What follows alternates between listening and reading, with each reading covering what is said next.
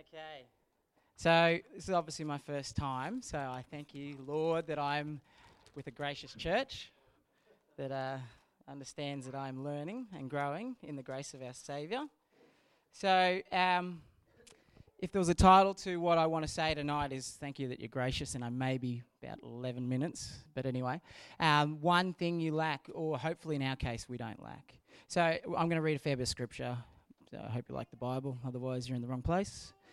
Uh, so let's. Uh, I've got the boys to put up on the, the screen, which is Mark 10. So anyone that's uh, got your Bibles, if you want to open up to Mark 10, uh, verses probably on the screen, so I'll just read it from there. 13.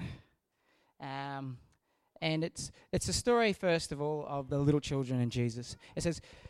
People were bringing the children to Jesus for him to place his hands on them, but the disciples rebuked them. When Jesus saw this, he was indignant he said to them, Let the little children come to me, and do not hinder them, for the kingdom of God belongs to such as these.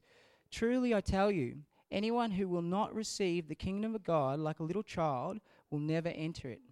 And he took the children in his arms, and he placed his hands on them, and he blessed them. And then it goes on to talk about the, the rich young ruler uh, so, or the rich ruler. In 17, it says, As Jesus started on his way, a man ran up to him and fell on his f- knees before him. Good teacher, he asked, what must I do to inherit eternal life? Why do you call me good? Jesus answered. No one is good except God alone. You know the commandments. You shall not murder. You shall not commit adultery. You shall not steal. You shall not give false testimony. You shall not defraud. Honor your father and your mother. Teacher, he declared, all these I have kept since I was a boy. Jesus looked at him and loved him. One thing you lack, he said. Go sell everything you have and give to the poor, and you will have treasure in heaven. Then come follow me. At this, the man's face fell. He went away sad because he had great wealth. Jesus looked around and said to his disciples, how hard is it for the rich to enter the kingdom of God? The disciples were amazed at his words, but Jesus said again, Children, how hard it is to enter the kingdom of God. It is easier for a camel to go through the eye of a needle than for a rich for the rich to enter the kingdom of God. The disciples were even more amazed and said to each other, Who then can be saved? Jesus looked at them and said, With human beings this is impossible but with the God, all things are possible. So that's the first scenario. Now we're going to flip over to um, Luke 19, uh, from the beginning of Luke 19. And the boys have got it. Yep, good. On it, Evan. Uh, Jesus entered Jericho and was passing through. A man was there by the name of Zacchaeus. He was a chief tax collector and was wealthy. He wanted to see who Jesus was. But because he was short, he could not see over the crowd. So he ran ahead and climbed a sycamore fig tree to see him, since Jesus was coming that way. When Jesus reached the spot, he looked up and said to him, Zacchaeus, come down immediately. I must stay at your house today. So he came down at once and welcomed him gladly. All the people saw and began to mutter, He has gone to be the guest of a sinner. But Zacchaeus stood up and said to the Lord, Look, Lord, here I am, here and now I give half of my possessions to the poor. And if I have cheated anyone out of anything, I will pay back four times the amount. Jesus said to him, Today salvation has come to this house, because this man too is a son of Abraham. For the Son of Man came to seek and to save the lost. Lord God, I, I thank you, Father, for an opportunity, Father, to uh, gather together in your house, Father, as your body, Father of believers. I ask that you would give me revelation, Father, and uh, to articulate it in such a way, Father, that it would be all your words and none of mine. Father, that we would have hearts to hear your word, Lord, a word in season. Father, I ask, and I believe right now, Father, that that would be truth now. So, obviously, uh, it's a lot of reading. So I just blew up a lot of my time straight away just reading that. So I'm done. Catch you later. no, joking. But I could have. I've nearly done that much time. Uh, no, so the scenario, obviously, I probably don't have to preach too much because you can probably see the contrasts, and if you're putting points together, you've already got the answer to what I'm going to. We've got a, a scenario with a uh, little children, which was you know, um, Jesus said, unless you have that faith of a little child, you can't enter the kingdom of heaven. Then we have a scenario of a, a rich man who had, um, you know, he was a churchy basically. He was like, you know, well, it speaks to me because I can see myself falling into this trap. He was a churchy, you know, he had done all, ticked all the right boxes. He asked God or Jesus, he said, uh, "What must I do to enter the kingdom of heaven?" You know, he came, you know, knowing that he had his stuff together pretty well, and uh, and Jesus said, "You know, you know all the commandments." What's funny that of all the things he said, he left the first and most important one out. You know, like it, eh, so. This is a Jewish guy. He knows the commandments. The fact we know he knows the commandments because he said, "All these things I have done since my youth." Like, you know, literally saying to them, you know, he was literally saying to Jesus, I know the scenario. Jesus said them all, and he doesn't say, oh, hang on, you've missed one there, Jesus, that, you know, the one where God is, you know, the, the main one here. And instead of Jesus being so gracious, instead of pointing out his failing, you know, of, you know, you missed that one thing, he said, one thing you lack. One thing you lack.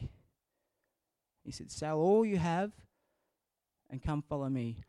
So we see that Jesus loved him because when he said, you know, you know, one thing you lack, he, before that he said he looked at him and he loved him. So we know that Jesus loved him. So he was saying that, and he was saying, you know, sell everything you have and then come follow me. He was literally giving him an offer to be a disciple. Like you know, he so he was. This was his call to him to become a disciple of Christ. And his possessions, which were now the one thing, which were now the replacement of God, had just disowned him from being the disciple. He left without making that commitment. Then on the contrast, contrast that scenario is Zacchaeus. Now Zacchaeus was a tax collector, and in the day the tax collectors worked for Rome. So now he's Jewish or not Jewish, I don't know. Like I haven't done that big a study. I'm sure people here may be able to work it out. But the scenario is he was not liked by the Jewish people because he collected for the enemy. And, you know, he, once again, just like the rich young ruler, he was looking for a salvation in something. You know, he doesn't say he's looking for salvation, but it does say that he wanted to see this Jesus. You know, so he climbs a little tree, you know, because he he's a man, self-made man, just like this uh, rich ruler. You know, he knew that he was short in stature and he couldn't see Jesus, so he climbs a tree to find, you know, see Jesus when he comes. So here we go. We've got another. The, the contrast here is when Jesus comes to his house or to his place, and he calls out, you know, what's uh, Zacchaeus come down? Well, Zacchaeus comes down straight away and gladly receives um, Jesus into his house and into his home. And on upon receiving Jesus into his home, he gives half of everything away, which is what the rich young ruler who found his righteousness in what he did couldn't do. So, what am I saying? What's the contrast? What am I saying here with this already probably well over time? Is that our, our righteousness does not come from what we do. If it did, this rich young ruler, you know, made us all look bad. Like, I, I can tell you right now, I couldn't get up here if Jesus was in here and say, one thing you lack. Because I'm telling you, I lack a lot more than one thing. But he was boasting of himself. And that's what Jesus called him out on. You've made this life that you live You've made it about what you do. And here's a Savior standing in front of him, and he couldn't realize it. And a non Christian or non Jew, and someone who doesn't know anything about when he was in the presence of a Savior, Savior, he saw that this guy was good. And out of that, he gave away. So, like, how's the contrast? You know, this is a Jewish guy that knows the law, and he should be a good giving man. And because of the fact that he was wealthy and he couldn't give it away, he couldn't give. And then we have uh, Zacchaeus, who was a rich man, again, but out of the revelation, instant revelation, no, not preaching or anything, of seeing a Savior, he gives half his wealth away. So for me, the contrast is that our righteousness does not come from what we do, it comes from who Christ is. So where does that bring it? Look, I, as I practice this this morning, I was like, how do I wind this up? How do I bring it to a place that I can, you know, say, you can get something out of this. I don't want it just to be words. And this, and this, this is what I got to. It is we are what we we believe rightly about. We are righteous, not according to what we've done. Otherwise, we'd be in trouble. I'd be in a lot of trouble. Uh, but we are righteous according, according to what we believe. We believe that in the presence of our Saviour, we invite him in, and then out of that, we do our good works. Zacchaeus was led by his, this, we'd say, as Christians, if he was righteous in this house, we'd say he's led by the Spirit to give half of it away. But he was in the presence of a Saviour. He didn't get a law that told him how to do anything. He did it out of response to Christ, receiving him and seeing him in his life. So, you know, I stand before you guys knowing that I see you guys as righteous. You are righteous in Christ. You are the righteousness of God through Christ Jesus, uh, not according to anything you've done. So just relax and know that God is good and He'll work through you in everything and in every way, and you don't have to perform because the performance is done.